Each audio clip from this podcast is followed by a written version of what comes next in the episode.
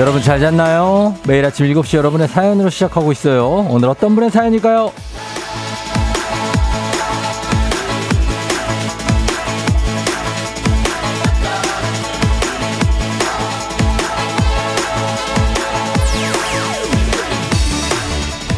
정주인님, 종디 저희 집은 한강 근처인데 매미 소리가 엄청나요.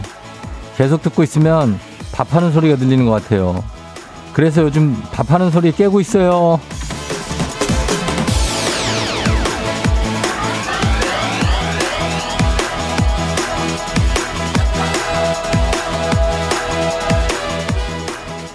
예, 뭐 일단 좋아요. 이런 긍정적인 마음 아주 좋습니다.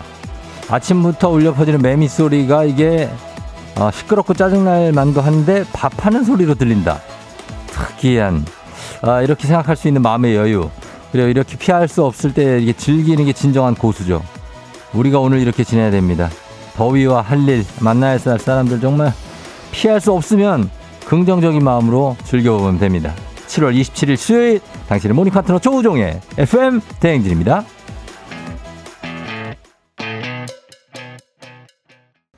7월 27일 수요일 KBS 쿨 FM 조우종의 대행진 오늘 첫 곡은 원 디렉션의 What Makes You Beautiful로 시작했습니다.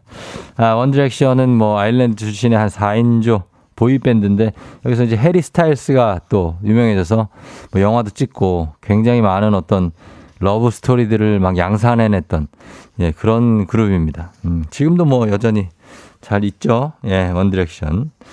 그래요. 어, 잘 듣고 왔고요. 오늘은 오프닝의 주인공 정주희 님이 한식의 새로운 품격 상원에서 제품 교환권 가져가실 거고요. 어, 오늘 문자는 오늘 문자를 뭘 할까? 아, 뭘까? 오늘 수요일이죠. 아, 수요일 되면 굉장히 피곤한 것 같아요. 아, 저도 많이 졸립니다. 여러분 많이 졸리죠? 졸릴 수 있어요. 예, 네, 그러나 서서히 좀 깨야 될 텐데. 아, 몽롱한 사람들도 있을 겁니다. 졸려서 잠 깨야 돼요. 자, 오늘 아, 주인공의 아, 주인공이란다.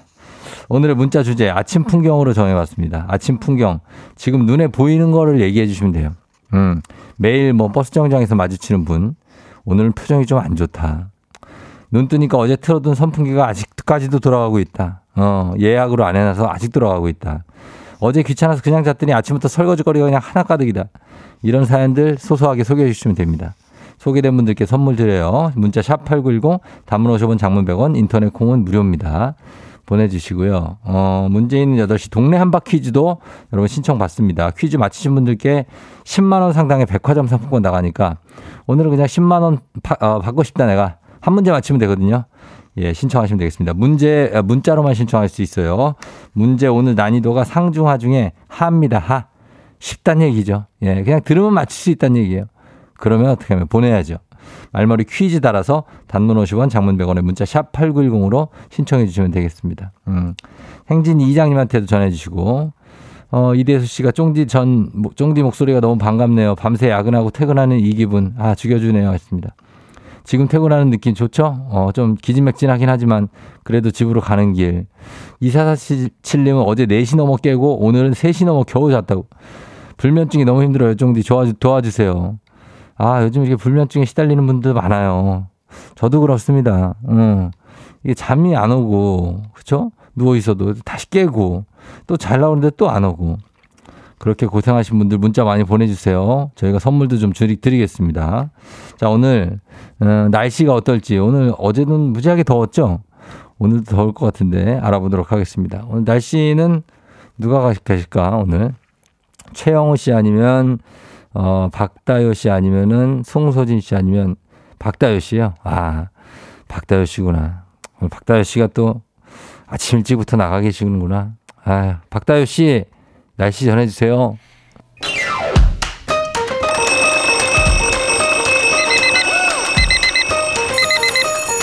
매일 아침을 깨우는 지독한 알람 대신에 종디가 조우종을 울려드립니다. FM 대인지 모니콜 서비스 조우종입니다.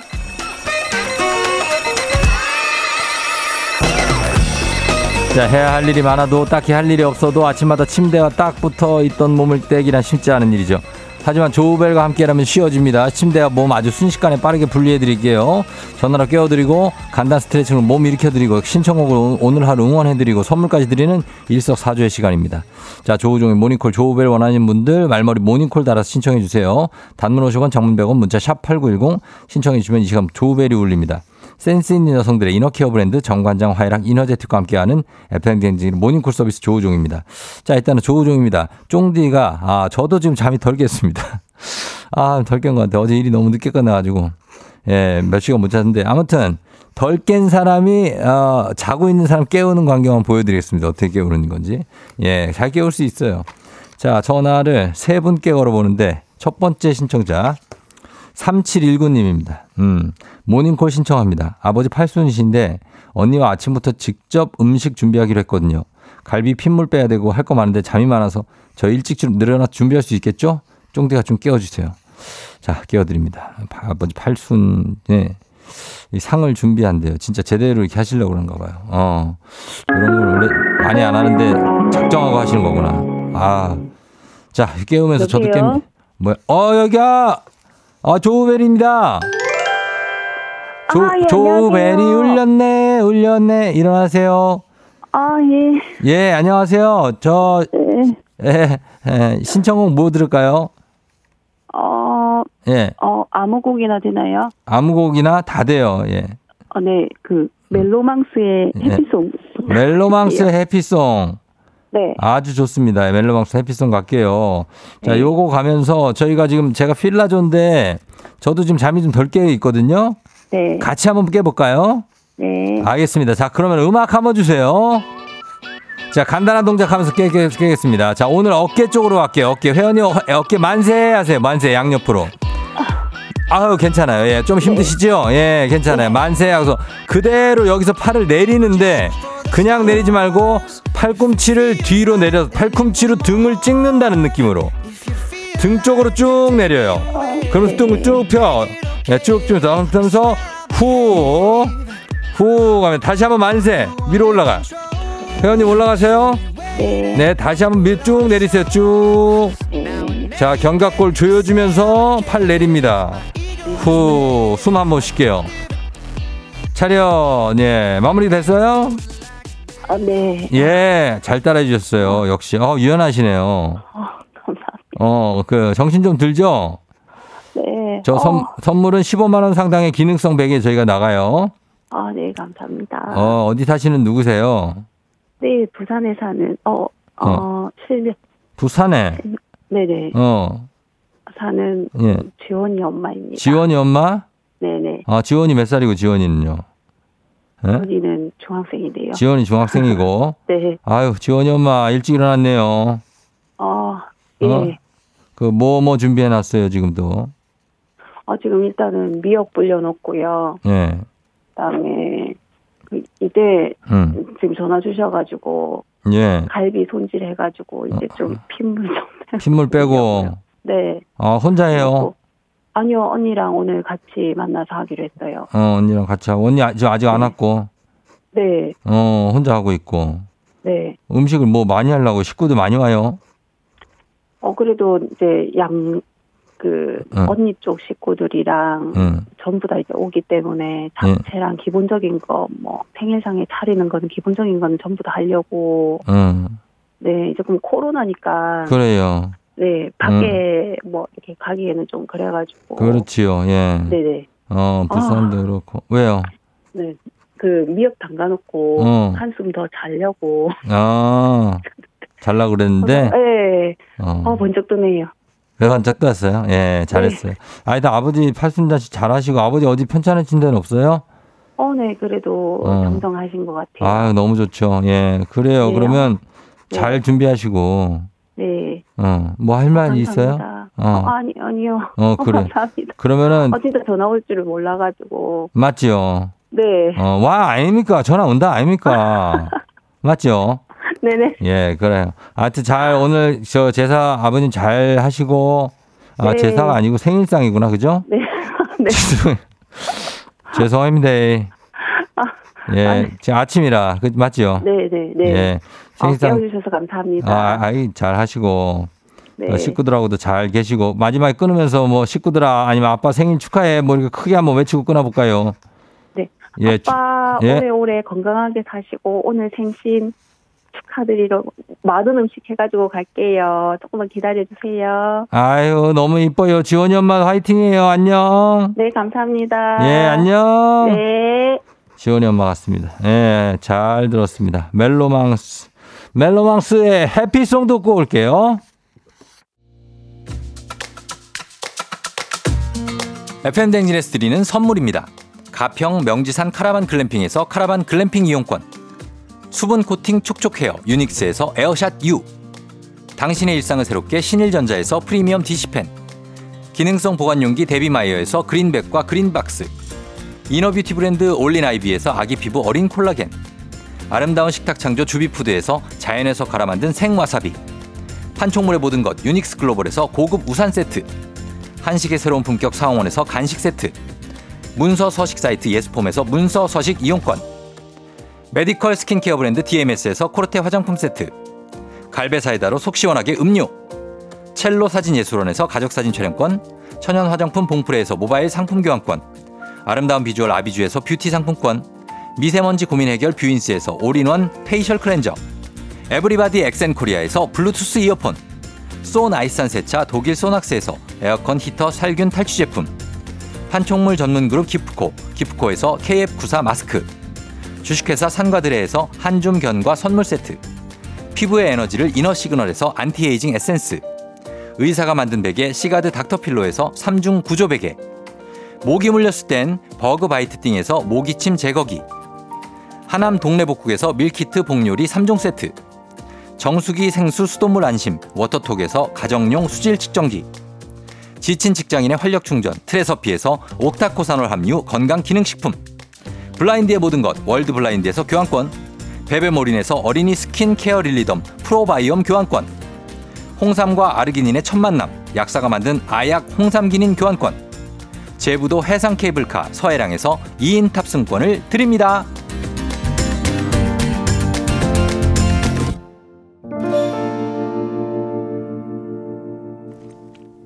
네. 여러분께 드리는 어떤 선물이죠? 아, 나누리 작가가 잠 깨라고 초콜릿을 줬는데 굉장히 달콤해서 잠이 더 오네요. 네. 먹고 있습니다. 자, 여러분들도 잠 깨세요. 예, 그러니까. 아, 어제 일이 늦게 끝나서 집에 와서 몇 시간 못 잤더니 아직 더 자야 될 것 같은 그런 느낌이 있는데 뭐, 그렇습니다. 음. 7572님, 쫑디 힘을 내요. 잠을 깨요. 내가 가서 등, 등짝을 한번 때려드리고 싶다. 쫙 하는데. 아, 등짝으로 이거 맞고 깨야 됩니까? 아, 등짝이나 귀나 이런데 코 어떤 데 이런데 꼬집으면 깰 수는 있겠다. 예, 도와주세요. 최현 씨, 아침 풍경. 사무실 근처에 큰 마트가 있는데 언제부턴가 아침부터 줄을 길게 서 있더라고요. 한 뭔가 했더니 포켓땡빵 사려고 서 있는 줄이라는 걸 알았네요. 지금도 10명 이상 서 있습니다. 아예 낚시 의자에 앉아서 기다리는 분들도 있어요. 아, 이거가 뭐 계속 무슨 에디션이 나오면서 자꾸 만들어대. 포켓 쪽에서. 네, 포켓 쪽 좀 적당히 만들어야 됩니다. 이거, 이게 애들이 줄을 안 서고 엄마 아빠가 서가지고 힘들어 죽겠어요. 응? 221님. 아파트 풍경. 아, 아, 이건 아침 풍경이구나. 저희 아파트 뒤가 금정산. 금정산! 창밖을 보니 등산복 입으신 아줌마 아저씨들이 산 타러 가시네요. 부지런들 하시다. 저는 산 타는 거 싫어해요. 산타 할아버지는 좋아해요. 뭐 이렇게 썰렁하게 이렇게 금정산에서 야 이거 금정산 이거 부산에 있습니다. 부산 금정구 네 여기 잘 알죠. 금정 산성도 있는데 여기가 저희 처가 쪽입니다. 처가 쪽. 예, 굉장히 무서운 곳이죠. 어, 그런데 여기, 아, 여기에 이렇게 또 많이 계시구나. 음. 5762님, 저는 지금 9호선 급행역 염창역입니다. 염창 알죠? 7시 10분 급행전철을 타기 위해 신호등을 건너 무리로 달리는 사람들이 마치 마라톤을 하는 것 같아요. 신입사원 저희 큰아들도 이 차를 꼭 타야 합니다. 큰 덩치로 달리네요. 달려라! 달려! 출근길 모두 화이팅! 염창역 앞에서 시작되는 마라톤 한 게임입니다. 아. 김현정 씨, 재택근무로 집에서 일하고 있는데 아, 집 앞에 벤치에서 할아버지가 노래를 틀어놓으셨어요. 너무 시끄러워요. 뽕짝 매들이. 띠리네네네네네. 아침마다 저러시네요. 예. 아, 그래, 뽕짝 매들이. 그걸 왜 거기다 틀어놓으신 거야? 그냥 작게 들으시지, 왜. 참, 예, 어르신들이 그런 분들 있죠. 정영준 씨, 출근하려고 지하 주차장에 내려왔는데 제 차 앞에 이중 주차가 돼 있어요. 아침 일찍 회의 준비해야 하는데 이중 주차 난감하네. 난감하죠. 예, 이분들 어디 내려오지도 않아 또. 어. 제발 부탁 좀 드리겠습니다. 이중 주차했으면 메모라도 좀 남겨주세요. 예, 좋은 말로 할 때 저희 광고 듣고 올게요. 89.1 KBS 굿모닝 이렇게 문자를 보내 어, 어. 예요 10cm 피처링의 버블진 굿모닝 듣고 올게요. 전부 다 기억나진 않겠지. 우리만 가면 다들 준비를 하던 가게.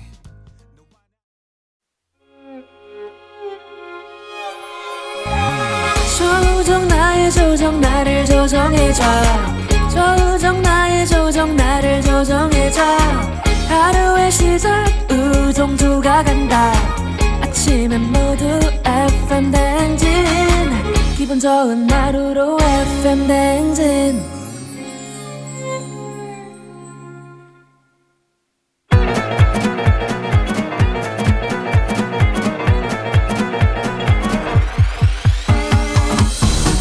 아, 아, 아, 아. 그래요. 아이고. 들려요? 예, 마이크 다시 타는겨. 예, 그래요. 별거 아니야. 행진이 이장인데요. 지금부터 행진이 주민 여러분들 소식 전해드릴 것이요. 행진이 단톡이요.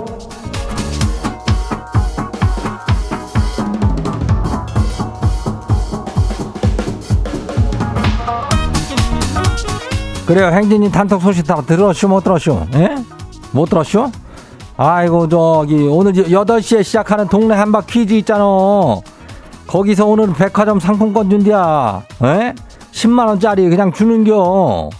이거는 땅을 파다 안 나오는 거야. 여기 100만 원짜리가 어디서 나오겠어? 10만 원이구나. 어, 10만 원짜리가 어디서 나오겠어? 이거를 퀴즈 하나만 딱 맞추면 그냥 가져갈 수 있는 겨. 예? 말머리 퀴즈 달고 문자 샵 8910에 예, 단문이 50원, 장문이 100원이 이렇게 해가지고 신청하면 돼요. 그래요. 이 짝으로는 또 행진이 주민들 소식 많은 거 알죠? 예, 이장이 또 선물 챙겨주지. 오늘 행진이 저기 단톡에 저기 한 우리 주민들한테는 인전 복요리 교환권 드려요. 예, 그죠. 요거 받을 사람들을 많이 보내요. 자, 우리 행진이 단톡이니까 한번 봐요. 첫 번째 것이 봐요. 러브미 천사 주민요. 이장님 여섯 달 여섯 살 딸애가 드디어 두 발 자전거 타기에 성공했슈. 넘어지고 울고불고 난리를 피웠는데 드디어 성공했지 뭐요. 이 기쁨을 이장님과 나누고 싶어서 날 달려와슈. 한 소리 최고라고만 외쳐주세요. 아이고 이거래면은 참 쉬운 일이 아닌데 우리 한 소리가 최고네. 예? 여섯 살에 두 발 자전거 타기가 쉽지 않아요. 보통 이제 일곱 살 넘어가는 애들이 많은데 여섯 살에 성공했으면 빨리 한겨. 예. 우리 딸은 아직 저기 두 발은 커녕 네 발도 그냥 겨우 탔는데 아무튼 간에 아주 큰일 한 게 우리 한소리 한소리 최고다! 다음 봐요. 두 번째 것이 봐요. 장한실 주민요. 이장님 잠깐 주차하고 방송 들으면서 핸들에 이마를 살짝 대고 있었는데요. 아니 핸들 자국이 이마에 딱 찍혔쇼 아니 진짜 참, 잠깐 됐는데. 아유 나 이제 사무실 들어가야 되는데 이거 못잠 좋대요. 그냥 뭐 두통이 있는 어떤 그런 우수에 찬 사람 느낌으로 있다가 머리에 손을 이렇게 대고 들어가. 그래가지고 그러고 업무할 수도 있잖아. 그러다 보면 이제 좀 슬슬 좀 없어질 때. 좀 이렇게 쭉쭉 피, 면서 거기다 뭐 껌 같은 걸 붙여놓고 아무튼 여러 가지 방법을 한번 써봐요. 예, 슬슬 좀 없어질 때가 될 테니까 꼭, 꼭, 꼭, 꼭 없애야 돼요. 어, 다음 봐요. 예, 5906 주민요. 이장님, 입사 2주가 2주차 신입인데 절 가르쳐 주시던 사수가 휴가 가셨는데 모르는 게 너무 많고 궁금한 것도 많아요. 문자로 좀 여쭤봐도 될까요? 휴가 간 사수한테 궁금한 걸 물어본다. 그렇지 한 번은 괜찮지. 어, 한번 물어봐서 그러면은 휴가 중에 띡 보고 똥어 그래요 이거 이렇게 하면 아 이렇게 이렇게 하면 된다 하고 보냈는데 그걸 보고도 또 이해가 안 돼갖고 또 보내고 그러면은 내가 볼 땐 한 세 번째쯤 보내면은 그때부터는 욕 먹을게요. 음잘 눈치 봐가지고 보내요. 한 번에 그냥 딱 보내든가 다음 봐요. 이지호 주민요. 아홉 살 우리 아들 어제 방학했는데 아 글씨 한 달치 일기를 어제 하루 만에 다 썼슈. 왜 그랬냐니까 지는 조금씩 조금씩 방학 숙제하는 게 귀찮아가지고 한 방에 끝내버렸다네요. 인생은 한 방이래요. 야 이거를 참 한 달치를 다 써왔다는 거는 굉장히 부러운 일이요. 어. 우리는 거의 계약 전전날쯤에 한 달치 쓰는데 야 이날 날씨가 맑았냐 흐렸냐 야 현날은 그날이 월요일이었냐 우리가 수영장을 간 게 이러고 있었는데 아유 아들 벌써 다 써놨네. 음. 요기에 맞춰서 다 쓰, 쌀 살면 되지 뭐. 괜찮아요. 다음 봐요. 마지막이요. 1847 주민이요. 아따 위장이 어쩐데요? 어제 퇴근할 때 무인 아이스, 아이스크림 좀 들렸는데 차에다 두고 내려버리쇼 출근 전에 지금 발견해서 너무 아까워요. 아 이렇게 자꾸 깜빡하면 안 되는데 다 녹은 아이스크림이랑 일단 출근해요. 그거를 그 아이스 아이스랑 아유 해가지고 얼마나 아까운겨. 어? 에? 어떡할겨 어, 버려야지 뭐. 어, 요즘엔 뭐 그렇게 한다고 해서 어디 뭐 퇴비로 주고 그러기도 좀 그려. 그냥 가가지고 잘 처리하고 버리고 그냥 출근하면 돼요. 어, 다음번에 깜빡하면 하지 말아요. 정신 차려야 돼요.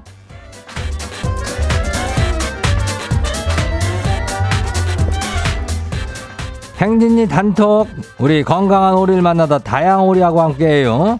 행진이 가족들한테 알려주고 싶은 정보나 소식 있으면은 행진이 말머리 달아가지고 보내주면 돼요. 단문이 50원이 장문이 100원이 문자가 샤프하고 89102니까 예, 콩은 무료죠. 여기 보내주면 돼요. 복료 교환권 나가요. 예. 우리 노래 듣고 올게요. 에이핑크 유유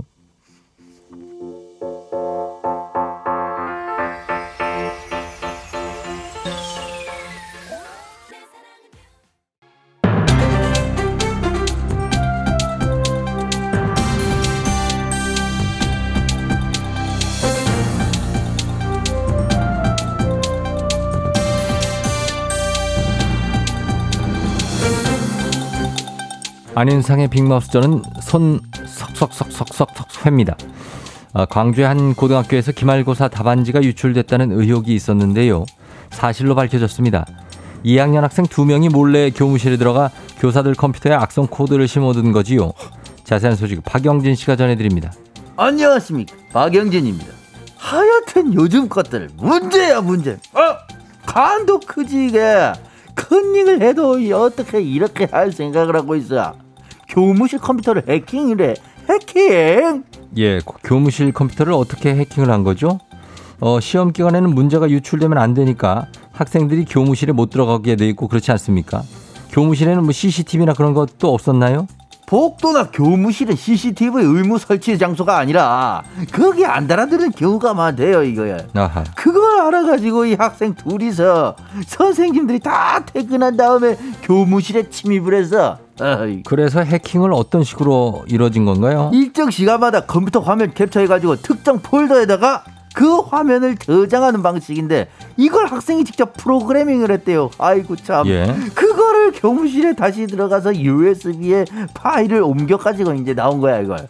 예, 그 프로그램을 직접 만든 거라고요? 그래. 아, 니그 머리로 그럼 공부를 하지 왜 해킹을 하는 거죠? 내 말이 그 말이야. 그게 인터넷에 있는 자료에 기능을 더해가지고 맞춤형으로 프로그램을 제작을 했대요. 글쎄. 아이고 참 이런 거 만들 정도면 머리가 나쁜 것도 아닌데. 어이 참. 머리가 나쁜 게 아니라 좋은 건데요. 학교 측은 이 사실을 어떻게 한 겁니까? 학교는 몰랐어. 예? 이 녀석들이 이제 답을 아니까 그걸 시험지 어? 구석에 쪼르르 적어놨다 이 말이야. 예. 그걸 찢어서 버렸는데 어허 뭔가 수상한 거지.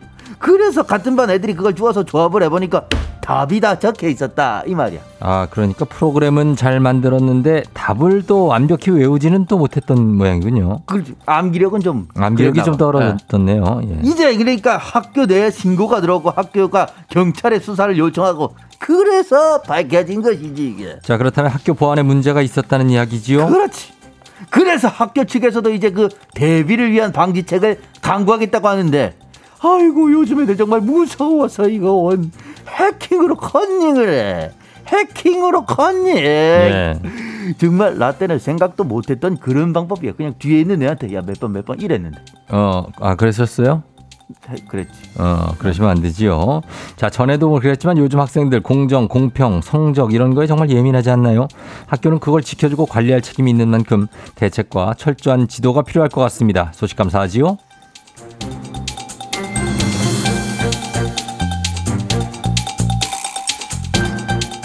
다음 소식입니다.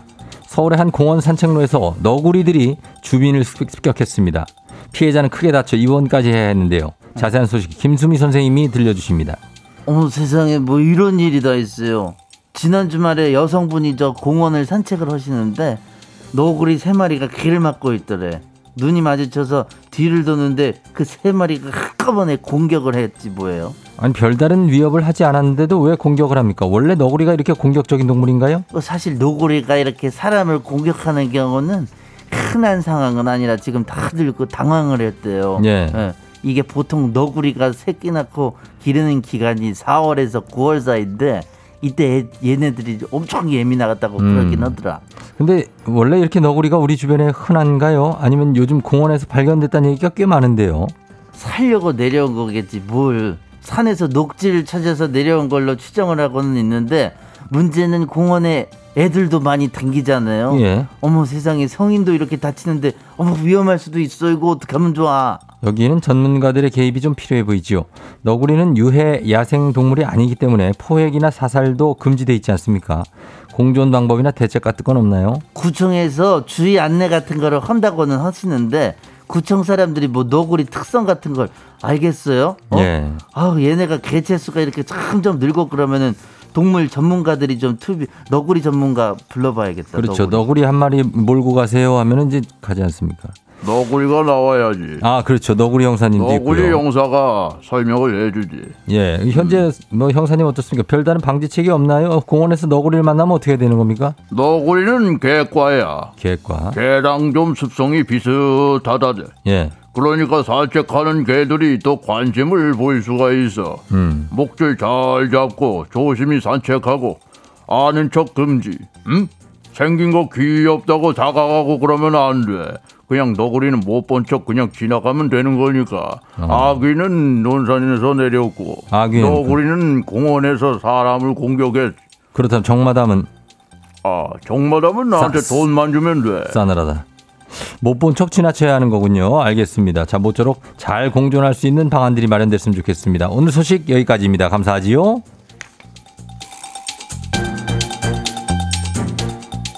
우리가 자주 걸었던 이 길거리에 헤이즈 피처링 기리보이 교통정리.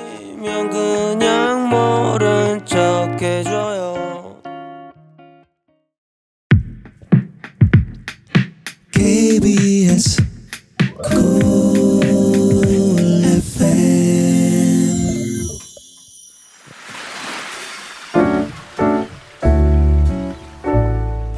마음의 소리.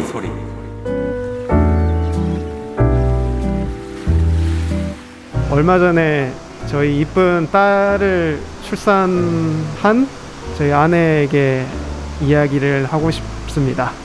선영아, 우리 효원이 선영이가 잘 케어해줘서 지금까지 건강하게 잘 자라고 있는 것 같아. 그래서 항상 고맙고 힘들어하는 거 보면 또 안쓰럽기도 하고 육아라는 게 이게 잠깐도 눈을 뗄 수가 없더라고. 그래서 24시간 거의 퇴근을 못하는 기분인데 퇴근하고 싶으면 언제든지 나한테 얘기해서 바로 투입될 수 있도록 할 테니 특히 이제 왜 우는지를 잘 모르니까 좀 그런 게 못 믿어서 좀 맡기지 않는 것 같긴 한데 굳이 혼자 다 짊어지려고 하지 말고 언제든지 나한테 SOS 하면 바로 달려갈게 우리 세 가족 재밌게 행복하게 잘 살자 사랑해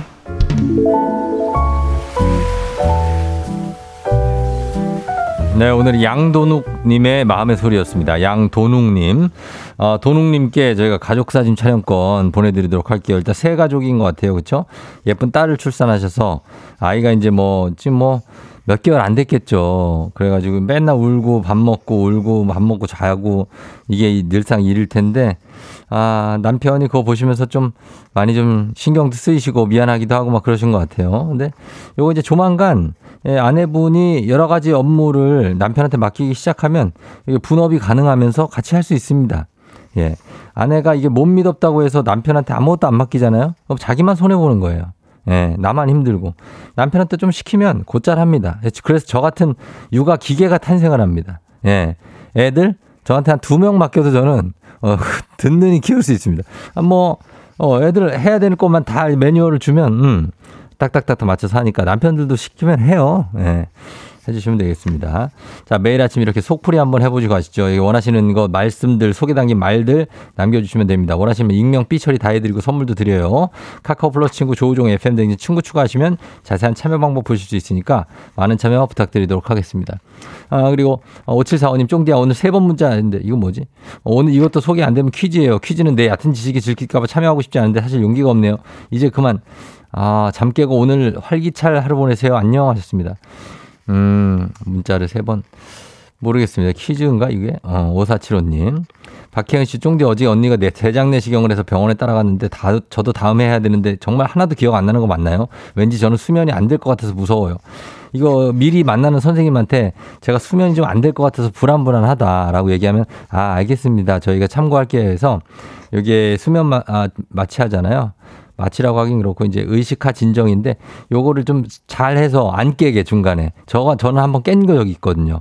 조금 아픕니다 깨면 그래서 잘 해드릴 겁니다. 혜은 씨, 오사칠호님 저희가 선물 하나씩 드리면서 저희 있는 8시 동네 한바 퀴즈 여러분 퀴즈 말머리 퀴즈 달아서 단문 오시면 장문병원에 문자로 샵 #8910 신청해 주세요. 잠시 후에 퀴즈로 돌아오겠습니다. 자 음악 듣고 돌아올게요. 음악은 브라운 아이드 소울의 그대. 오늘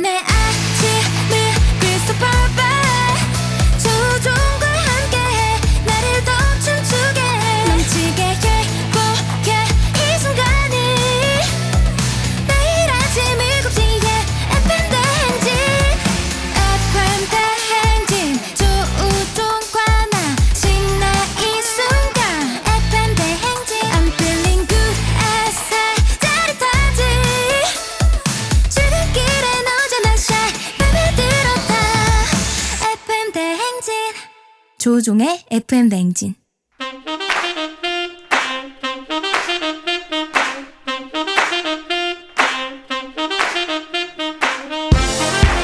바쁘다 바빠 현대사회 나만의 경쟁력이 필요한 세상이죠. 눈치 지식 순발력 한 번에 길러보는 시간. 경쟁이 꼽히는 동네 배틀. 문제 있는 8시 동네 한바 퀴즈.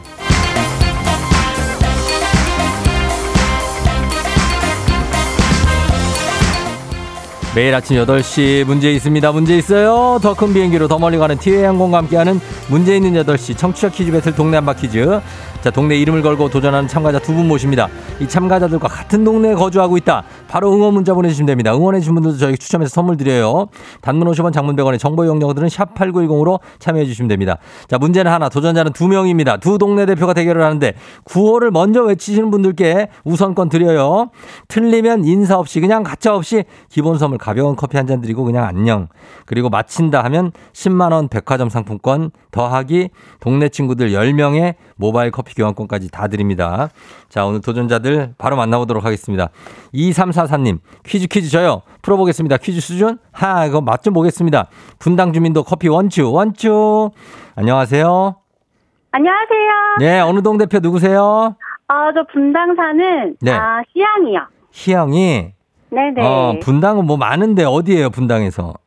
아, 분당 판교요. 판교예요. 네네네. 아, 판교 쪽에 희영 씨. 네. 알겠습니다. 자, 준비하고 있어요. 네. 네, 자, 다음 분 만나봅니다. 0302님, 새벽 수영 마치고 방과 후 수업, 수업하려고 사람 없는 학교에 와 있어요. 퀴즈도 풀고 상쾌한 수요일 보내고 싶어요. 자, 상쾌한 수요일, 상수를 보내고 싶은 이분 받아봅니다. 안녕하세요. 네, 안녕하세요. 자, 어느 동 대표 누구신가요?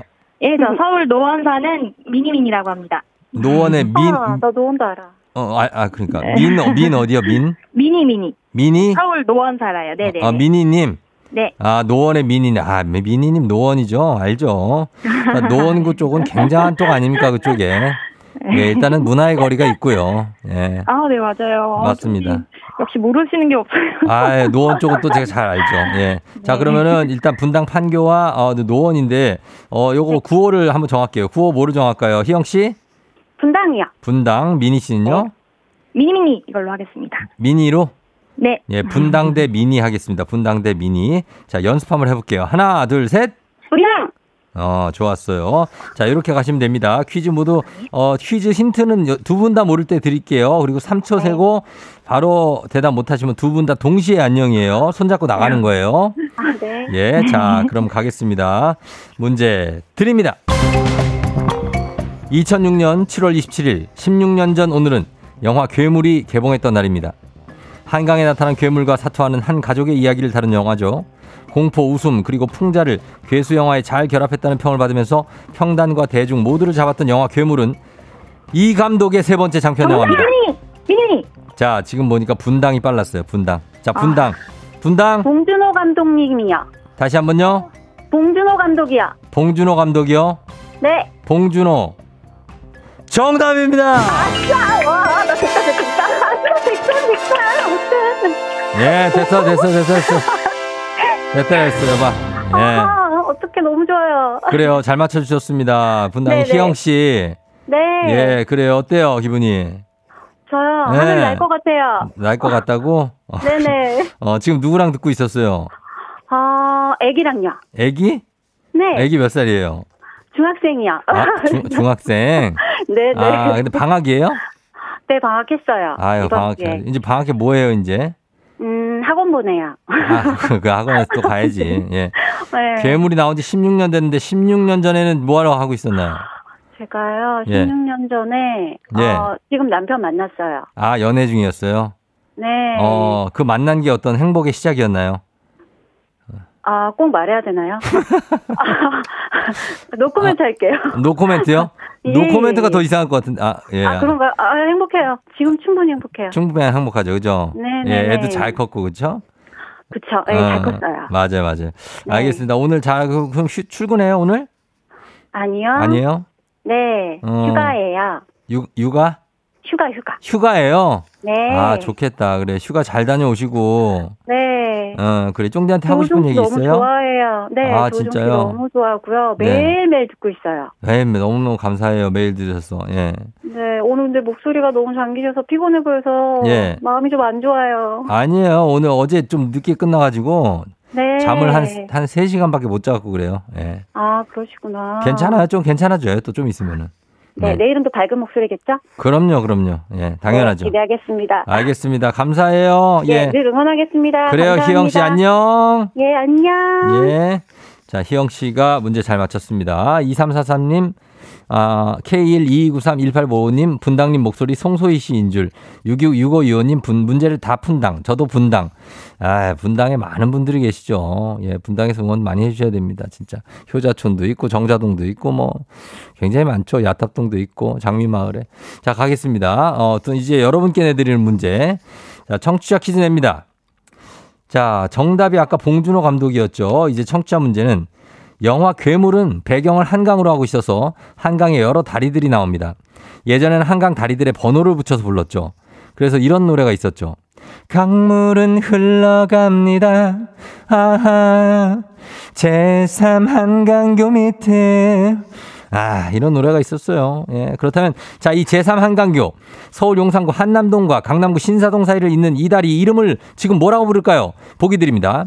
1번 한남대교, 2번 오작교, 3번 애교. 자, 여기서 맞춰주시면 되겠습니다. 정답 보내주시고, 짧은 건 50원, 긴건 100원, 문자 샵8910, 콩은 무료예요. 정답자 20분께 모바일 커피 교환권 보내드리겠습니다. 그리고 재밌는 오답 보내주신 분들 중에 한 분 추첨해서 블루투스 이어폰 교환권 보내드릴게요. 오답도 많이 보내주시고요.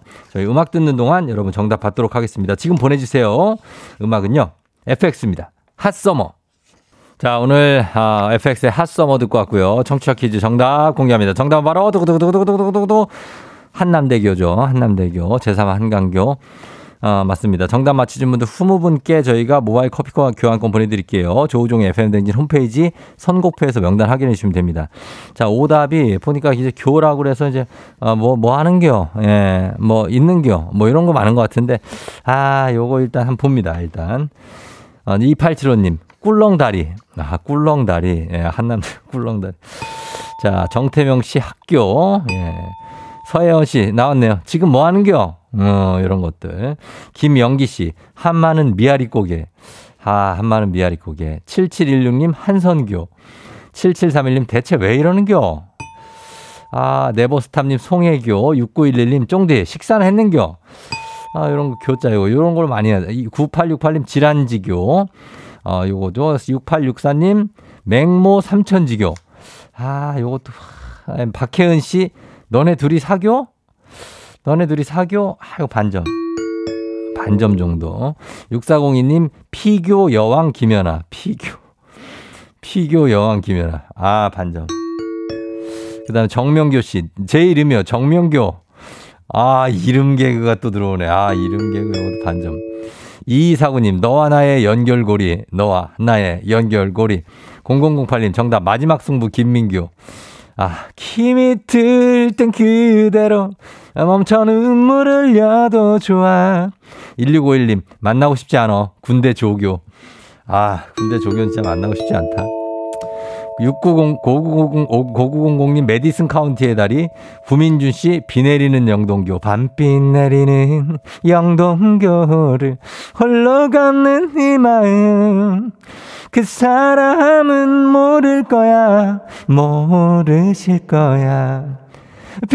젖어. 자, 아, 여기 하나, 하나만 넣겠습니다. 아, 승현방님, 꼬막은 별, 벌교, 어, 꼬막은 벌교요. 예, 하셨습니다. 자, 이거 땡이고.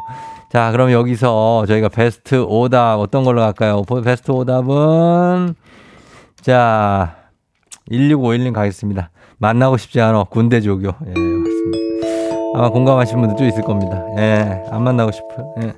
자, 이렇게 가면서 오늘 어, 블루투스 이어폰 기- 교환권 보내드릴게요. 날씨 한번 알아보고 가겠습니다. 오늘 기상청 오늘도 더운지 기상청에 박다효 씨 날씨 전해주세요.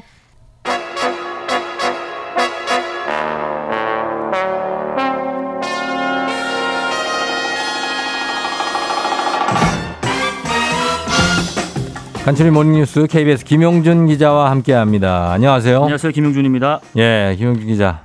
음, 오랜만에 왔는데 네, 오랜만에 뵙겠습니다. 뭐 깔끔한 모습으로 왔군요. 예, 그렇습니다. 예. 왜요? 깔끔하게 왔습니다. 원래 외모에 또 아주 신경 많이 쓰지 아, 않습니까? 그렇진 않은데 네. 어, 저 관심들을 조금 가져주신 분들이 계셔서 최대한 어. 단정하게 하고 오려고 하고 있습니다. 아, 관심을 가져드는 분들이 어떻게 개인적으로 좀 아니 만남을 아니요, 우리 저기 예. 가끔씩 문자가 오더라고요. 어디요? 없는데요? 아, 머리가 뭐 김부각관이 저번에도 그렇고 아, 아, 그런 것들. 가르마를 좀 바꿔라부터. 아, 그런 문자. 네. 아, 어, 김용준 기자에 대한 관심이 어, 슬슬 들어오겠죠. 뭐 예, 안 와도 예. 괜찮습니다. 아니, 네, 들어올 것 같습니다, 여러분. 네. 어, 김용준 씨 잘생기셨다고. 감사합니다. 예, 김용준, 김용준 씨, 정태영 씨가 애교를 아, 보여달라는 건가 본데요. 아, 안, 안할 거. 네, 알겠습니다. 좀 갈 길이 예. 바쁩니다. 아, 갈길 바쁩니다. 자, 김용준 애교는 일단 갈 길 가다가 네네. 중간중간 좀 들려드리겠습니다. 네네. 자, 오늘 어떤 간추린 모닝뉴스 김용준 기자. 오늘부터 김용준 기자 출연 때는 이 시간 주요 소식을 120초 헤드라인으로 시작한다고요? 예, 그렇게 하자고 예. 두 PD님이 요청을 주셔서 자, 그러면 네. 알겠습니다. 김 기자 준비됐죠? 예. 120초 제입니다. 네. 자, 120초 헤드라인 시작! 네, 간추린 모닝뉴스 헤드라인입니다. 국민의힘 권성동 당대표 직무대행 겸 원내대표의 휴대전화에서 윤석열 대통령과 권 대행이 나눈 메시지가 포착돼 논란입니다. 이 메시지에서 윤 대통령은 우리 당도 잘하네요. 계속 이렇게 해야 한다면서 내부 총질이나 하던 당대표가 바뀌니 달라졌습니다라고 보냈고 권성동 직무대행은 대통령님의 뜻을 잘 받들어 당정이 하나 되는 모습을 보이겠다고 답했습니다. 그러면서 강모 씨와 함께라는 메시지 포착돼 강 씨가 누군지도 관심이 모입니다. 이와 관련해 민주당 의원들은 정쟁을 키우는 중심에 대통령이 있었다. 이준석 대표는 팽당한 것이 맞다. 윤 대통령이 좌표 부대 총사령관이었다고 맹비난했고 권성동 의원은 이유를 막론하고 당원 동지들과 국민들께 심려를 끼쳐드려 죄송하다고 SNS에 입장문을 올렸습니다. 행정안전부의 경찰국 신설 문제와 관련해서 일선 경찰들이 이번 주말 14만 경찰 전체 회의를 하자고 제안한 것을 철회했습니다. 이 회의를 처음 주도했던 서울 광진경찰서 김성종 경감은 오늘 전국 14만 전체 경찰 회의 자진 철회라는 글을 경찰 내부망에 올렸습니다. 어제 국무회의 통과로 경찰국 설치가 확정됨에 따라 사회적 해결 방법이 없어지는 현실에서 전체 경찰이 이름의 사회적 의견 표명은 화풀이는 될지언정 사회적 우려와 부담을 주기 때문에 경찰 전체가 사회적 비난의 대상이 될 수 있다고 김 경강은 철회의 배경을 밝혔습니다. 전체 경찰 모임 자제를 요구한 경찰청은 오늘부터 사흘 동안 전국 시도 경찰청에서 경찰국 신설에 대한 경감 이하 직원들의 의견을 수렴할 예정입니다. 마지막입니다. 정부가 오늘 코로나 재확산 관련 자율적 거리두기 실천 방안을 발표합니다. 오늘 발표는 국가 주도의 일률적인 인원과 시간 제한 조치는 효과가 제한적이라는 방역 당국 판단에서입니다. 하지만 이미 여름 휴가가 한창인 오늘에서야 자율적 거리두기 실천 방안을 발표하는 부분 또 구체적인 방역 대책을 내놓기보다는 국민의 자율에 호소하는 내용일 것으로 예상되는 부분에 대해서 벌써부터 우려의 목소리가 나오고 있습니다. 이상 간추린 모닝뉴스 헤드라인이었습니다. 예. 어, 몇 초입니까? 김 기자. 뭐, 어, 100, 120초를 정확하게 어, 맞췄다고 하네요. 감사합니다. 예, 굉장합니다. 어, 자, 이렇게 해가지고 여러분들 다 이제 들으신 거죠? 네. 예, 주요 뉴스를. 네. 자, 오늘 오늘 헤드라인 소식 외에 또 알아두면 좋을 소식들 한번 살펴보죠. 예. 69년 전인 1953년 7월 27일. 오늘은 6.25 전쟁 휴정 협정일인데 네네. 동시에 법정 기념일인 유엔군 참전의 날이기도 하고요. 그렇습니다. 어, 네. 이 말을 참 좋아하는데요. 단 한 뼘의 땅도 거저 주어지지 않는다. 음. 그리고 또 Freedom is not free 자유가 공짜가 아니다라는 이 말. 오늘날 우리가 이렇게 자유롭고 또 번영해서 살 수 있게 된 것은 6.25 참전 용사분들 또 말씀하신 유엔군 참전 용사분들의 희생이 있었기 때문인데 음. 그래서 오늘 국가보훈처에서 국가보훈처 주관으로 오전에 6.25 전쟁 유엔군 참전의 날 기념식이 서울 동대문 디자인 플라자에서 열립니다. 네. 이번 행사 위대한 약속 We go together가 주제고 대한민국 자유수호라는 약속을 지킨 영웅에 대한 감사와 자유의 가치를 동맹으로 지켜가겠다는 우리 약속을 전한다는 의미라고 합니다. 예, 그래서 뭐 뜻깊은 날, 날이고 오늘 기념식에 특별한 행사가 기획돼 있다고요. 예, 예. 그 먼저 우리 군 성악병하고 미군이 합동으로 아리랑 노래를 하는 공연으로 시작된다고 하는데요. 음. 이게 왜 아리랑이냐 여쭤보니까 69년 전에 6.25 전쟁 정전 협정이 조인되고 돌아오는 대표단을 위해서 미군이 연주했던 노래가 바로 아리랑이었기 때문이라고 합니다. 음. 그리고 헌정 공연에서는 우리와 형제의 나라로 불리는 튀르키예 출신 국내 교환 학생이 이 가상 미디어라는 기법을 통해서 출연한다고 해요. 음. 이 가상 미디어 기법을 통해서 인천 상륙작전 또 낙동강 방어선 전투 그리고 고지전 같은 역사의 현장을 직접 안내한다고 합니다. 음, 그렇게 하고. 알겠습니다. 그리고 법정 기념일이 유엔군 참전의 날로 동네, 동대문에서 기념식이 열린다는 얘기. 다음은 국회 대정부 질문 소식입니다. 네, 어제 그제 이번 정부 첫 대정부 질문이 진행되는데 오늘이 마지막 날이죠? 그렇습니다. 요즘에 먹고 사는 문제, 물가 안정 문제 진짜 힘든데 이번 얘기, 이런 얘기도 논하게 되나요? 네, 네. 오늘 그런 얘기 좀 논하면 좋을 텐데 네. 조금 다를 것 같습니다. 아, 음. 오늘은 이번 정부 첫 대정부 질문 마지막 날인데 사실상 네. 박순애 교육부 장관의 인사청문회가 되지 않을까 하는 예상이 벌써 나옵니다. 아, 공식적인 인사청문회는 아니고요. 그렇습니다. 저, 아. 하지 못했죠. 아, 허지 못해서. 예, 예. 그래서 오늘 이제 대정부 질문에서 이미 장관이 됐으니까 예, 예. 물어보겠다는 얘기인데 예. 그러면은 정말로 민생과 관련 없는 얘기가 나올 가능성이 많겠네요. 그 뭐 아직 어 야당 쪽에서 특히 어, 네. 어, 의혹에 대해서 명확한 입장을 듣지 못했다 음. 아, 그런 얘기가 있었고 또 네. 어, 박순애 사회부총리 겸 교육부 장관도 취임식 직후에 기자들한테 그런 얘기했습니다. 각종 음. 의혹에 대해서 국회에서 설명할 기회가 있을 것 아. 같다 했는데 오늘이 그 자리가 되지 않을까 싶고요. 음. 아, 특히나 이제 몇 가지 논란 중에서는 음주운전 논란 예. 아, 집중 공세를 하지 않을까 싶습니다. 음. 과거에 혈중 알코올 농도가 0.251%였는데 예. 이게 면허 취소 수준이었는데도 이례적으로 선고 유예 처분을 받았고 음. 이에 대한 해명이 부족하다. 또 하나는 논문 중복 게재 문제, 음. 또 조교 갑질 의혹에 대한 지적도 나올 수 있을 것 같고요. 예. 마지막으로는 자녀와 관련된 논란도 있는데 음. 입시 컨설팅 학원에서 학교 생활 기록부를 컨설팅 받은 의혹이거든요. 음. 이걸 두고 이제 한 시민 단체가 공문서 위조 또 위계에 의한 업무 방해라며 고발하기도 했었기 때문에 음. 다른 뭐 사회 문화 어, 현안 질의보다 이 박순애 부총리에 대한 인사청문회가 되지 않겠냐는 관측도 있습니다. 음, 그렇게 될 가능성이 있네요.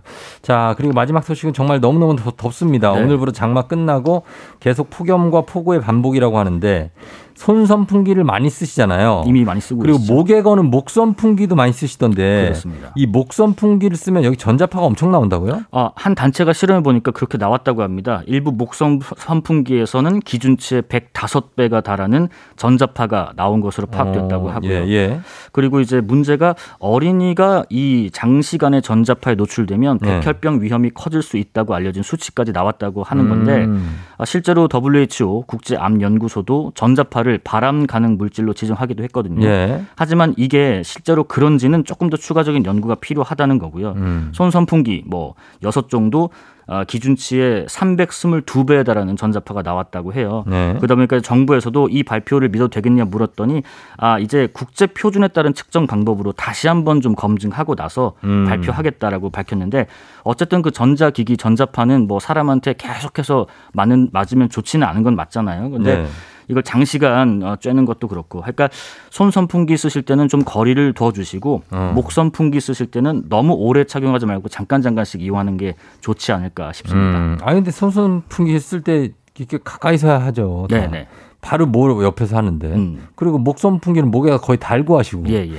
근데 이거를 실제적으로 이렇게 거리를 두라는 게 되나 모르겠어요. 그러니까 조금 얼굴 붙였다면 조금 더 띄워주시고 목에 뭐한 다섯 시간씩 하셨다면 한두 시간마다 한 번씩 떼주시고 어. 이렇게 장시간 노출되는 걸 좀 줄이면 좋겠다 권고 정도고 음. 아, 이 수치 환경보건시민센터라는 곳에서 측정한 거기 때문에 네. 정부 차원에서도 다시 한번 국제 표준에 맞는 어, 테스트를 해서 발표를 하겠다는 입장입니다. 알겠습니다. 자, 여기까지 듣겠습니다. 지금까지 김용준 기자와 함께 했습니다. 고맙습니다. 감사합니다. 네.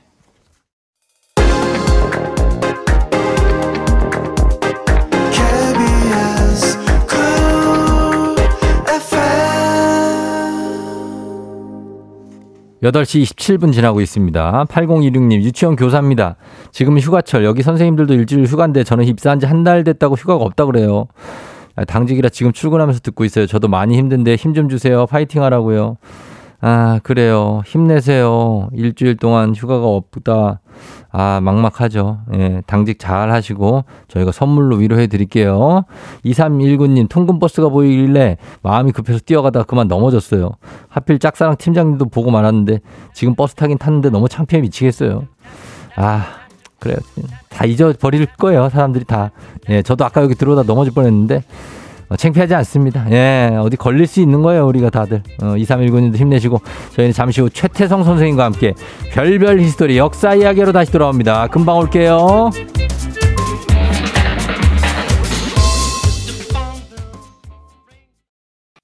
기분 좋은 바람에 진해지는 feeling 들리는 목소리에 설레는 good morning 너에게 하루 더 다가가는 기분이 어쩐지 이젠 정말 꽤 괜찮은 feeling yeah. 매일 아침 조종의 FM 댕진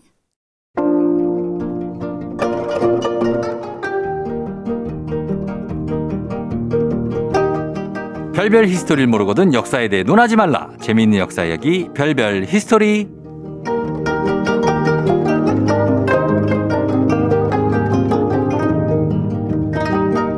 삶이란 문제에 역사보다 완벽한 해설서는 없다.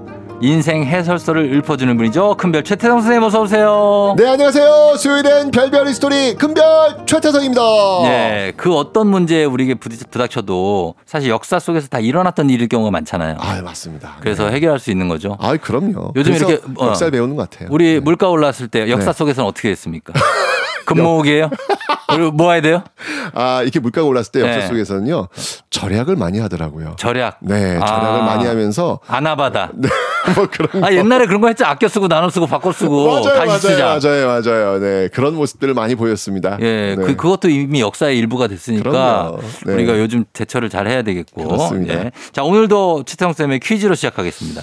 자 아, 영화 개봉을 했습니다 예. 자 영화 한산의 음. 이순신 역할을 맡은 배우는 음. 누구일까요? 어. 1번 예. 최태성 아닙니다. 뭐야? 당연히 아니죠. 2번 네. 조우종 아닙니다.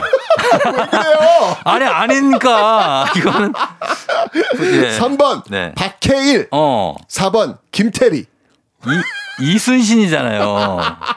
이렇게 하면은 어떻게 하시자는 거예요? 아 어렵지 아예 않을까 4번에 최민식이라도 넣지. 그럼 헷갈리실 것 같아서 네 김태리 4번은 김태리였습니다 너무 안 헷갈려서 탈이에요, 선생님 문제는. 자, 1번 최태성, 2번 조우종, 3번 박해일, 4번 김태리 중에 이순신 역할을 맡은 그 배우는 누구일지 맞춰주시면 되겠습니다. 단문 50원 장문 100원 유료 문자 샵8910 무료인 콩으로 정답 보내주시고요. 10분께 선물 드리고 그리고 한 분 더 추첨해서 큰별쌤이 직접 쓰신 책 친필 서명이 들어있습니다.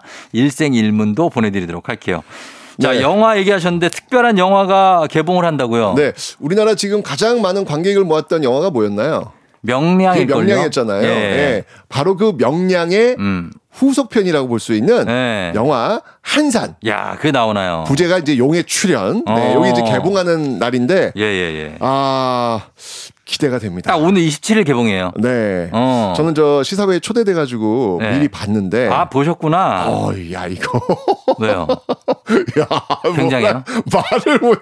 제가 입만 떡 벌리고. 어, 재밌어요? 봤던 그 명량의 그 정말 그 네. 명, 명량을 솔직히 가슴 졸이는 게 좀 있었거든요. 어. 예. 근데 이 한사는 네. 뭔가 가슴이 웅장해지는 느낌. 어. 아, 요런 느낌이 좀 달라요. 아, 그래요? 명량과 요 이 한산의 느낌이 좀 다른데. 한산 대첩은 완전 대승한 아, 이뭐 정말 압도적 승리를 거둔 거기 때문에 가슴이 이게 웅장해지는 네. 음. 모처럼 아주 그냥 스트레스가 빵 날리는 아, 그래요? 그런 어떤 느낌을 가지게 되었는데 여기 부제가 용의 출연이에요. 이순신 역할이 마동석은 아니죠.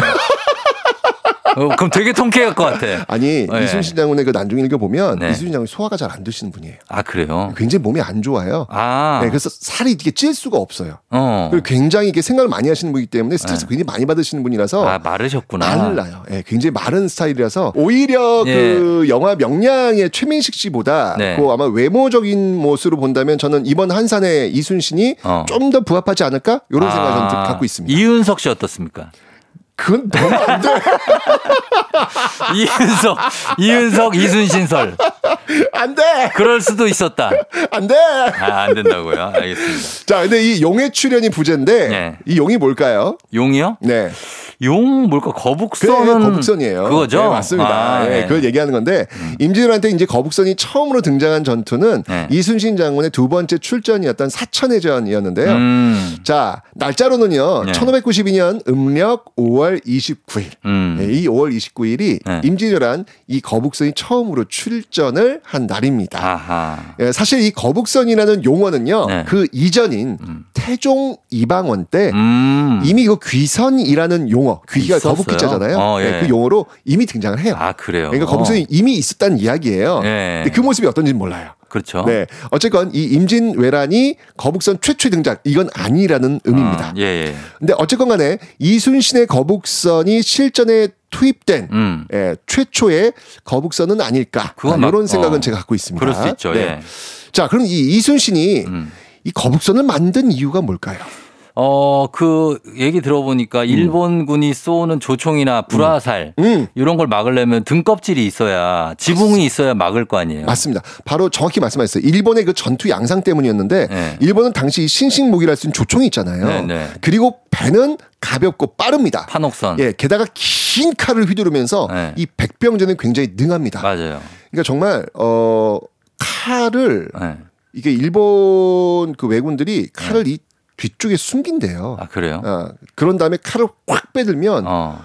너무 무섭답니다. 무섭지. 칼이 워낙 기니까 아, 어디로 거. 이게 치고 올지를 모르는 거예요. 음. 그래서 이게 어, 처음으로 이렇게 접하게 되면 정말 공포감이 휩싸이게 되는. 우, 예, 우, 우린 창을 들면 되잖아. 그렇죠. 우린 주로 창인데 네, 창더 길잖아요. 창이 더 길잖아요. 근데 아. 이제 거기 또 조총이 아, 있으니까. 그리고 거긴 차- 칼은 날 부분이 기니까. 맞아요. 예. 무서울 수 있죠. 무서울 수 있다고 이제 그런 얘기를 많이 하더라고요. 네. 근데 어쨌든 결국 이제 이런 시스템 속에서 예, 그 일본의 선택은 조총을 쏘아대면서 정신을 못 차리게 하는 상황에서 빠르게 배를 붙여가지고 음. 배 위에 올라가서 칼을 휘두르면서 백병전을 통해 가지고 적을 제압하는 방법. 그게 이제 정통 방식. 그렇죠. 네, 네. 이게 바로 이제 일본식 방법이에요. 어. 그럼 우리의 무기 체계는 어 떨까? 우리는 조총 대신 네, 화포가 있습니다. 화포가 있다. 예, 대포. 그리고 배는 무겁지만 네. 튼튼합니다. 그렇죠. 이제 이런 비교 분석을 하면서 이순신 장군은 거북선을 활용하기로 마음먹었던 것이죠. 음. 자, 그러면 이때 거북선의 역할은 무엇이었느냐? 네. 바로 돌격선입니다. 가서 부딪혀요. 그렇죠. 음. 거북선은 우리의 주력 전투함이라 할 수 있는 판옥선, 음. 이 판옥선 이외에 지붕을 덮은 것이라고 보시면 돼요. 음. 그리고 지붕에다가 쇠못을 박아 놓은 거죠. 그렇죠. 그래서 왜군이 거북선에 올라타서 백병전을 벌이는 것 이게 못하게. 가능하다 불가능하다 불-. 불가능하다 맞습니다. 그러니까 적진으로 아주 무겁고 튼튼한 거북선을 돌격선으로 그냥 쭉 밀어 넣는 거예요. 음. 묵직한 몸짓으로 이 가벼운 일본 배들을 향해 돌진하면서 옆으로는 포를 쏘면서 음. 일본 배들을 박살 내면서 네. 진영을 그냥 휘젓고 다니면서 그냥 하면서 우왕좌왕토록 만드는 것이죠. 예, 예. 그런데 음. 이 거북선에도 음. 치명적 약점은 있습니다. 약점이요. 무엇일까요? 혹시 후미를 치면 방법이 없는 거 아니에요? 후미를 치면 네, 뒷공문이 뒷공문이 네. 뒤에도 포가 있습니다. 포가 있어요. 네, 앞뒤로 다 있습니다. 단점이 뭐가 물살에 혹시 좀 많이 휩쓸리나요? 무겁습니다. 우리 배는요. 무거워서 아니다. 네. 아 뭐죠? 시야 확보가 안 돼요. 아, 시야가. 지붕을 덮었기 때문입니다. 그렇죠, 그렇죠. 네. 예. 게다가 아이 그래도 이렇게 구멍들 이렇게 조그맣게 어, 있을 거 뚫어놓은- 아니야 라고 생각하실지 모르겠지만 예. 거기는 포를 쏘는 곳이기 때문에 안 보이는 거기도 이제 굉장히 좁고요. 그렇죠. 거기에 있다 할지라도 이게 안에서 포를 쏘잖아요. 예. 그럼 그 포에서 나온 연기 어떻게 했습니까? 아, 그러니까 거기다가 눈 내밀고 볼 수가 없죠. 뜨거워가지고. 연기가 예. 배를 그냥 꽉 채우는 거예요. 아, 그래요? 포를 쏘면 그 연기 그거 어떡할 거예요? 그, 그, 그 당시에 뭐 이렇게 뭐 이렇게 빨아 나오는 그런 것도 없는데. 그 연기 다 안으로 들어오는 거예요. 그렇죠. 거기 그냥 계속 쏠 때마다 그냥 연기가 계속 차는 거예요. 그래서 네. 네네. 일본에서도 이 거북선을 뭐라고 불렀냐면 맹선이라고 불렀어요. 맹선이요? 네, 왜 옛날에 시각장애를 왜 맹인이라고 불렀던 적이 있잖아요. 아, 잘 안 보인다고. 예, 바로 이게 안 보이는, 그러니까 시각장애 배라는 거예요. 어, 그렇기 때문에 이 거북선의 역할은 그냥 무조건 직진입니다. 직진. 무조건 직진입니다. 치명적인 단점이 있네. 그렇죠. 아, 돌, 돌격하는 거예요, 그냥. 예, 예. 그래서 거북선을 많이 만들 필요가 없어요. 음. 예, 그래서 실전에 한 세 척, 세척 한 정도. 다섯 척, 뭐 요 정도로 음. 추정이 되고 있는데 예. 이거로도 돌격선의 역할은 충분하기 때문에 그렇습니다. 아, 그렇죠. 예, 거북선이 이렇게 적진을 해집어 놓으면 우리의 진짜 전투함이라 할 수 있는 판옥선. 판옥선이. 이 판옥 뒤쪽에서 원거리에서 포를 쏘면서 네. 우왕좌왕하고 있는 적선을 깨는 겁니다. 그렇죠. 격침시키는 거죠. 음. 이런 승리의 그림을 이순신 장군은 늘 염두에 두고 있었던 겁니다. 음. 그런데 네. 우리가 좀 잊지 말아야 될 게 있어요. 뭐요? 이 거북선의 속도가 얼마쯤 나올 것 같아요? 속도요. 네, 배 위에 바, 바다 위에서. 뭐 자동차로 치면은 한 시속 한 그래도 한 3, 40은 나오지 않을까요? 아, 그건 너무 무리고. 빨라요? 아유, 어유, 바다 위에서 배의 속도를 좀 시속으로 따지는 게좀 뭐긴 한데 네. 이해를 돕기 위해서 좀 시속으로 표현하면 한 15에서 한 20km 정도 15, 20, 한 사람 걷는 거 정도는 되겠네요. 이게, 에이, 사람 걷는 게 무슨 15에서 20km예요. 안 되나? 이 속도면요, 일반인들이 자전거 페달을 막 밟았을 때 맞는 속도 있죠. 아, 그게 시속 예, 15예요. 요게 이제 15에서 20km입니다. 아, 예. 당시 바다 위에서 이 속도 되려면 뭘 이용해야 될까요? 바다에서 예, 모터? 모터 아, 여기 지금 노를 젓잖아요. 맞습니다. 네. 이런 거 없으니까 오로지 네. 인력입니다. 인력. 인- 인력으로. 거북선 길이가 대략 한, 한 25m, 폭이 한 10m, 높이가 한 6m 정도 되는데 네. 이 안에 노를 젓는 노군, 음. 노군이 한 90명 정도가 탑승을 해요. 와. 자, 이들이 처한 상황을 한번 좀 보자고요. 네. 자, 돌격선으로 적진을 휘저어 놓아야 됩니다. 그러려면요. 네. 상당히 빠른 속도가 필요합니다. 그쵸. 그죠? 네. 그 속도는 온전히 바로 이 노군들의 이 노젓기. 영차, 영차, 90명이면 영차. 91력이네. 그렇죠. 네. 이 노젓기로만 구현이 됩니다. 네. 얼마나 힘들겠습니까? 엄청 힘들겠어요. 게다가 충파 적선과 일부러 부딪혀야 됩니다. 음. 그 충격 혹시 차로 이렇게 받거나 받쳐 보신 적 있으세요? 접촉사고 난적 있죠. 네, 그 접촉서 났을 때그 네. 충격 어, 세- 정말 작은 충격에도 정말 운전대를 잡고 있는 사람한테는요 아, 그럼요. 엄청난 소리와 떨림을 줘요. 맞아요. 생각보다 굉장히 커요. 생각보다 굉장히 크잖아요. 어, 네. 자 그런데 여기 보세요. 음. 일부러 들이받는다. 그거는 정말 큰 충격에다가 부상을 입을 수밖에 없는. 그렇죠. 그 두꺼운 나무가 게다가 받는 거잖아요. 네. 지금은 차량에 보면은 뭐 이렇게 안전장치들이 워낙 많잖아요. 그 충격 완화하기 위해서. 음. 네. 근데 여긴 그런 거 하나도 없는. 없어요. 그러니까 정말 날고 긴다는 축구 선수들이 그렇게 부상을 많이 당하는 이유가 뭔지 아세요? 예상치 못한 상황. 어. 주로 어떨 때냐면 헤딩을 위해 점프했을 때 어. 그때 밀어서 부딪혀서 반칙을 당해서 그래서 다치는 거예요. 그래서 시즌 아웃되고 막 어디가 부러지고 그러니까 자기가 예상을 하고 아. 공이 어디서 올지 아니면 누가 날아올지 알고 있으면 절대 안 다친대요. 아하. 근데 떴는데 누가 뒤에서 밀어. 아하. 그건 자기가 어떻게 할 수? 아 그렇겠네 진짜. 그죠. 그러니까 이런 충격을 온전히 그 노군들은요 노를 저으면서. 완전히 몸에 쫙 흡수를 해야 되는 거예요. 그렇죠, 그렇죠. 그 과정에서도 노를 힘차게 더 저어야만 속도를 낼 거 아닙니까? 얼마나 힘들겠어요. 너무 힘들죠. 게다가 진짜. 거북선 안에 시야 어떻다 안 그랬죠? 보이고. 포를 쏠 때 나오는 그 연기가 스며들면서 아. 노젓는 공간은요 정말 자욱하게 연기로 그득했을 겁니다. 네. 그 매캐함과 답답함. 음. 두려, 두려움. 두려움. 텐데. 네. 그러니까 그리고 어디서 부딪힐지 모르는데 야 그 뼛속까지 스며드는 그 충파의 충격 음. 거기에 이 손바닥 껍질이 다 벗겨져서 피를 네. 철철 흘리면서도 계속 노를 저었을 그 고통 음. 야 이거 얼마나 힘들었을까 말로 표현할 수 없죠. 예, 정말 오늘은요 음. 이 이순신과 거북선뿐만 아니라 네. 거북선에 타고 있었던 그 이름을 알 길 없는 음. 그 시대 아무개들 어, 노군. 예, 그 시대 아무개들도 함께 기억하는 날이 되길 바랍니다. 네. 그들이 묵묵히 노를 저으며 지키고자 했던 이들, 음. 그들이 바로 우리들이기 때문이죠. 그렇죠. 네. 아, 이분들도 모두 사실 이제 현충원에 묻혀야 될 아유. 아유, 그럼요. 너무 당연히 그러셔야 될 네. 분들입니다. 진짜, 진짜. 예. 순국하신 분들 많고. 그럼요. 그러니까 우리가 이 겉에 보이는 거북선의 그 멋진 모습만 기억하면 안 되고요. 맞습니다. 그 멋진 모습을 만들어냈을 그 이름 없는 그 아무개들 그걸 기억하는 시선. 음. 그럼요. 저는 그게 바로 이 민국인들의 시선이다. 라는 맞습니다. 생각이 듭니다. 예, 너무 멋진 장수 장군들만 기억하지 마시고 이런 노군들 그럼요. 네. 예, 기억해 주시기 바랍니다. 자, 저희는 음악 듣고 올 텐데 퀴즈 한번 더 내주시죠. 네. 영화 한산의 이순신 역할을 맡은 배우는 누구일까요? 1번 최태성, 2번 조우종, 3번 박해일, 4번 김태리. 자, 거의 문제 수준이 1도 안 됩니다. 이거 맞춰주셔야 되고 이미 맞히신 분들도 많지만 맞히려면 맞히세요. 이거 문제 그냥 어, 이렇게 내면 돼. 자, 맞춰주시면서 저희가 선물은 준비해 놓습니다. 음악 듣고 올게요. 델리 스파이스 항상 엔진을 켜둘게. 델리 스파이스의 항상 엔진을 켜둘게 듣고 왔습니다. 자, 오늘 이제 선생님 퀴즈 정답 발표할 시간입니다. 자, 오늘 퀴즈 정답은요. 3번 김유신입니다. 예? 김유신. 김유신? 어, 죄송합니다. 뭐 하시는 거예요? 지금 우리를 다들 농락하고 계시네요. 최태성 선생님이. 네. 3번 보기에 없어요, 김유신이. 최태성, 조우종, 박해일, 김태리인데 정답은요? 예, 김유신입니다. 이게 뭔 일입니까, 여러분? 예? 네. 자, 자 3번 박혜일 씨입니다. 박해일 씨. 아, 나 힘드네. 어, 나 깜짝 놀랐네. 다들 아마 청취자분들 지금 예. 뭐야 뭐야 뭐야 막 그러셨어요. 김유신이래? 야, 그게 답이 있었어? 지금 다 그러고 계세요. 정답 3번 여러분 박해일입니다. 놀란 가슴 쓸어 내리세요. 자, 최태웅 쌤의 친필 담긴 일생일문 책을 포함해서 선물 받으실 분들 명단 FM댕진 홈페이지 선곡표에서 확인해 주시면 되겠습니다. 자, 금별 쌤 오늘도 고맙습니다. 오늘은 조선의 아무개들을 기억합니다.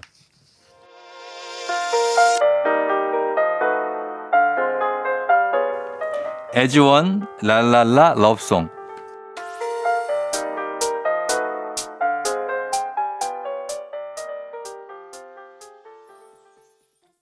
조우종의 팬댕진 이제 마칠 시간이 됐네요. 자, 오늘 수요일 끝곡은 고건호 씨 신청곡으로 할게요. 폴킴의 커피 한 잔 할래요 전해드리면서 저도 인사드리도록 하겠습니다.